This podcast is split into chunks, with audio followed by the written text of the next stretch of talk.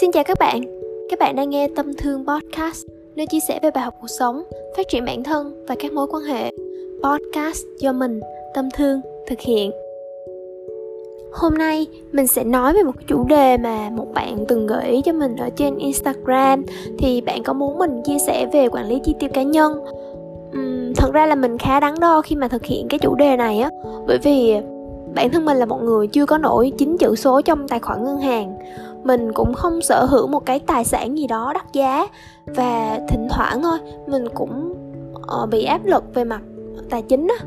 Uh, mình nghĩ là một cái người mà họ có nhiều tiền hoặc là nhiều tài sản thì họ nói về một cái vấn đề liên quan tới tiền như là quản lý chi tiêu nó sẽ thuyết phục mọi người hơn.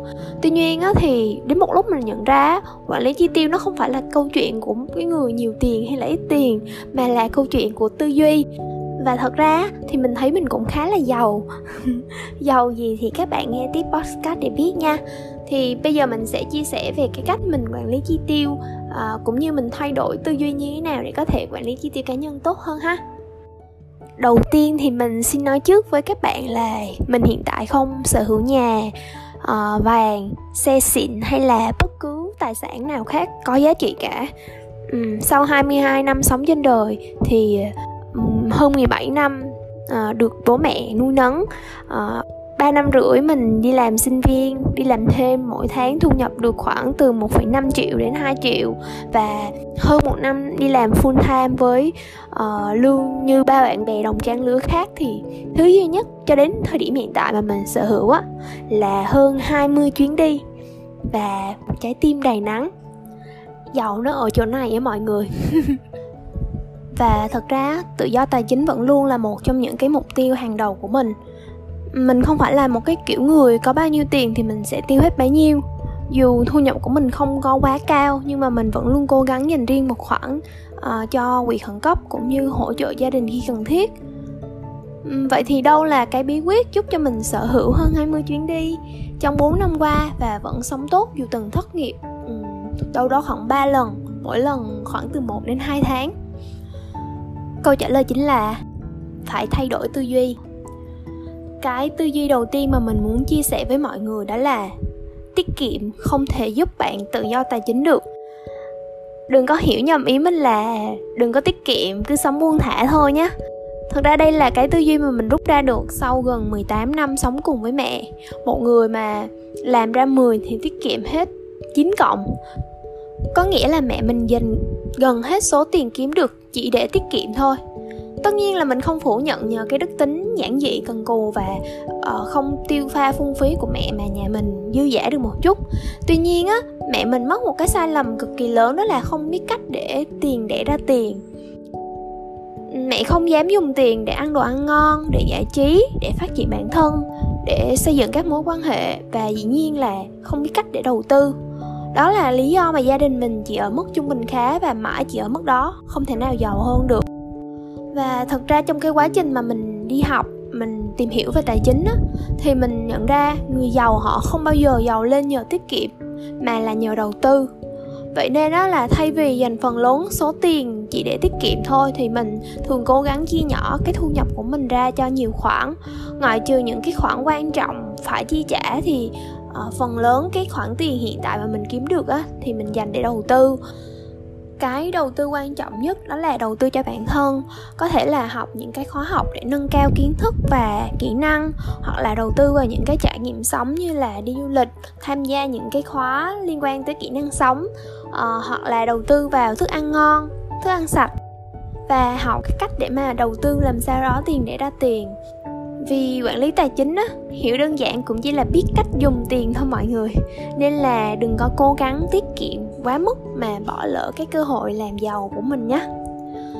Tiếp theo, tư duy số 2 mà mình học được đó là hãy xác định mục đích của việc kiếm tiền và tiết kiệm. Chúng ta không thể nào quản lý chi tiêu nếu mà không biết cái mục đích của việc kiếm tiền. Tương tự nếu mà cứ cố gắng mỗi tháng tiết kiệm một ít. Nhưng mà không biết để làm gì, thì sớm muộn gì thì bạn cũng sẽ tiêu hết cái số tiền mà mình để dành đó thôi. Bởi vì khi mà mình thiếu đi một cái lý do, một cái mục đích, thì cái động lực kiếm tiền của mình cũng sẽ giảm dần theo thời gian.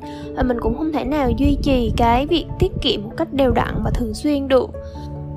Thì mình sẽ chia sẻ một vài cái mục đích của cá nhân mình thôi. Mình nghĩ là ai cũng sẽ có một cái mục đích riêng. Vậy nên là mọi người hãy thử ngồi lại và viết rõ ra cái mục đích của mình là gì nha. Thứ nhất, kiếm tiền và tiết kiệm để cho những cái trường hợp khẩn cấp. Chắc là mọi người cũng đã quá quen thuộc với cái khoản tiền khẩn cấp này rồi. Thì ờ, khoản tiền này nó được ước tính bằng khoảng từ 3 đến 6 tháng chi phí tiêu dùng và chỉ nên sử dụng trong những cái trường hợp ờ, không thể đoán trước được. Chẳng hạn như là tai nạn, bệnh tật hoặc là những cái biến cố gia đình. Thì tùy vào cái chi phí cá nhân mà mỗi người sẽ tự định mức cái khoản này là bao nhiêu? Chẳng hạn như mỗi tháng mình tiêu khoảng 7 triệu thì cái quỹ khẩn cấp của mình nó sẽ dao động từ à, 21 triệu đến 42 triệu. Thì tương tự như vậy bạn, hãy thử xác định cái quỹ khẩn cấp của mình là khoảng bao nhiêu tiền và mình bắt đầu đặt cái mục tiêu để mình tiết kiệm ngay từ bây giờ cái mục tiêu thứ hai đó là uh, kiếm tiền và tiết kiệm cho những cái khoản chi tiêu lớn và nhỏ. Thật ra những cái khoản chi tiêu lớn nhỏ thì sẽ tùy theo cái nhu cầu cũng như cái khả năng tài chính của mỗi người.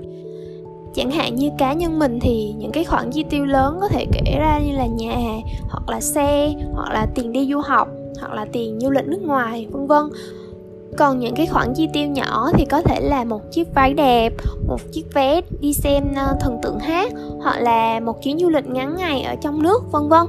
Thì dù là cái khoản chi tiêu lớn hay nhỏ thì mình nghĩ là ai cũng nên lên kế hoạch tiết kiệm ngay từ đầu.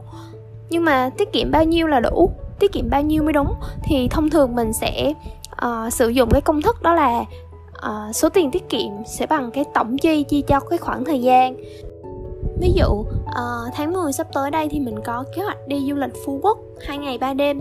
Thì theo tính toán hiện tại của mình thôi thì mình sẽ mất khoảng 4 triệu cho chuyến đi này bao gồm tiền vé máy bay tiền thuê phòng tiền di chuyển tiền ăn uống vân vân.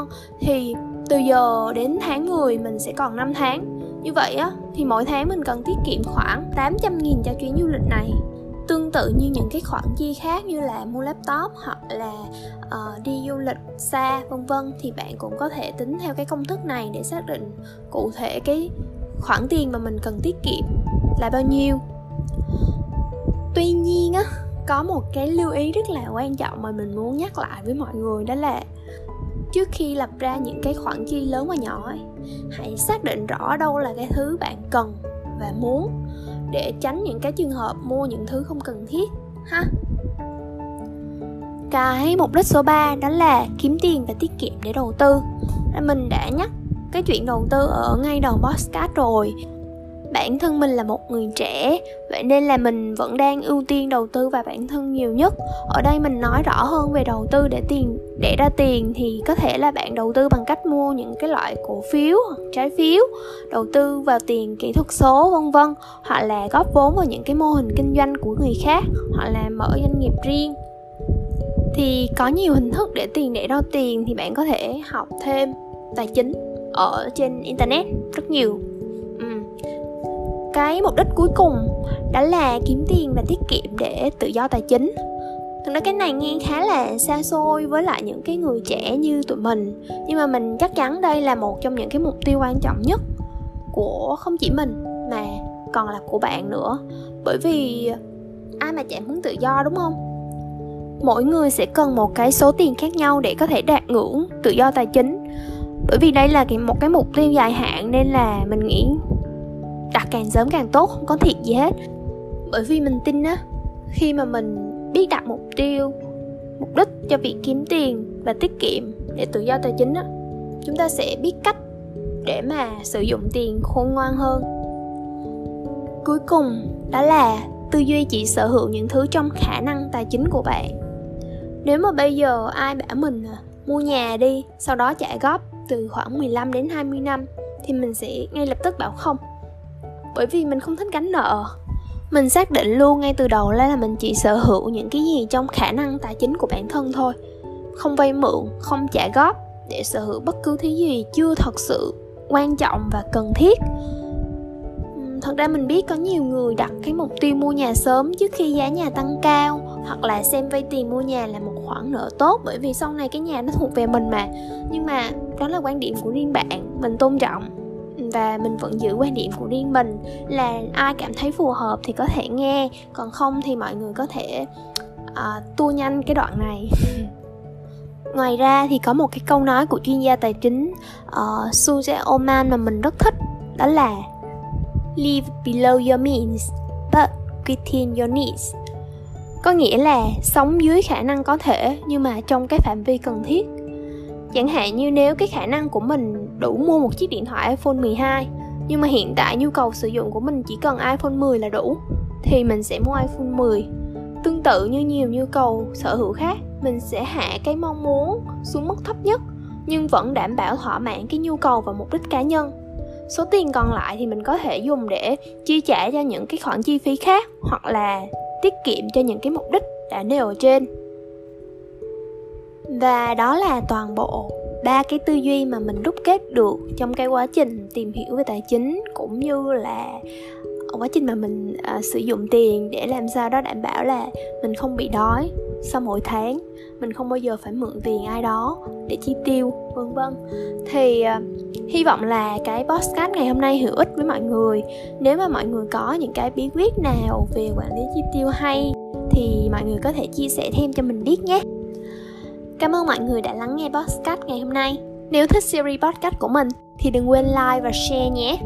Hẹn gặp mọi người ở tập podcast sau. Bye bye.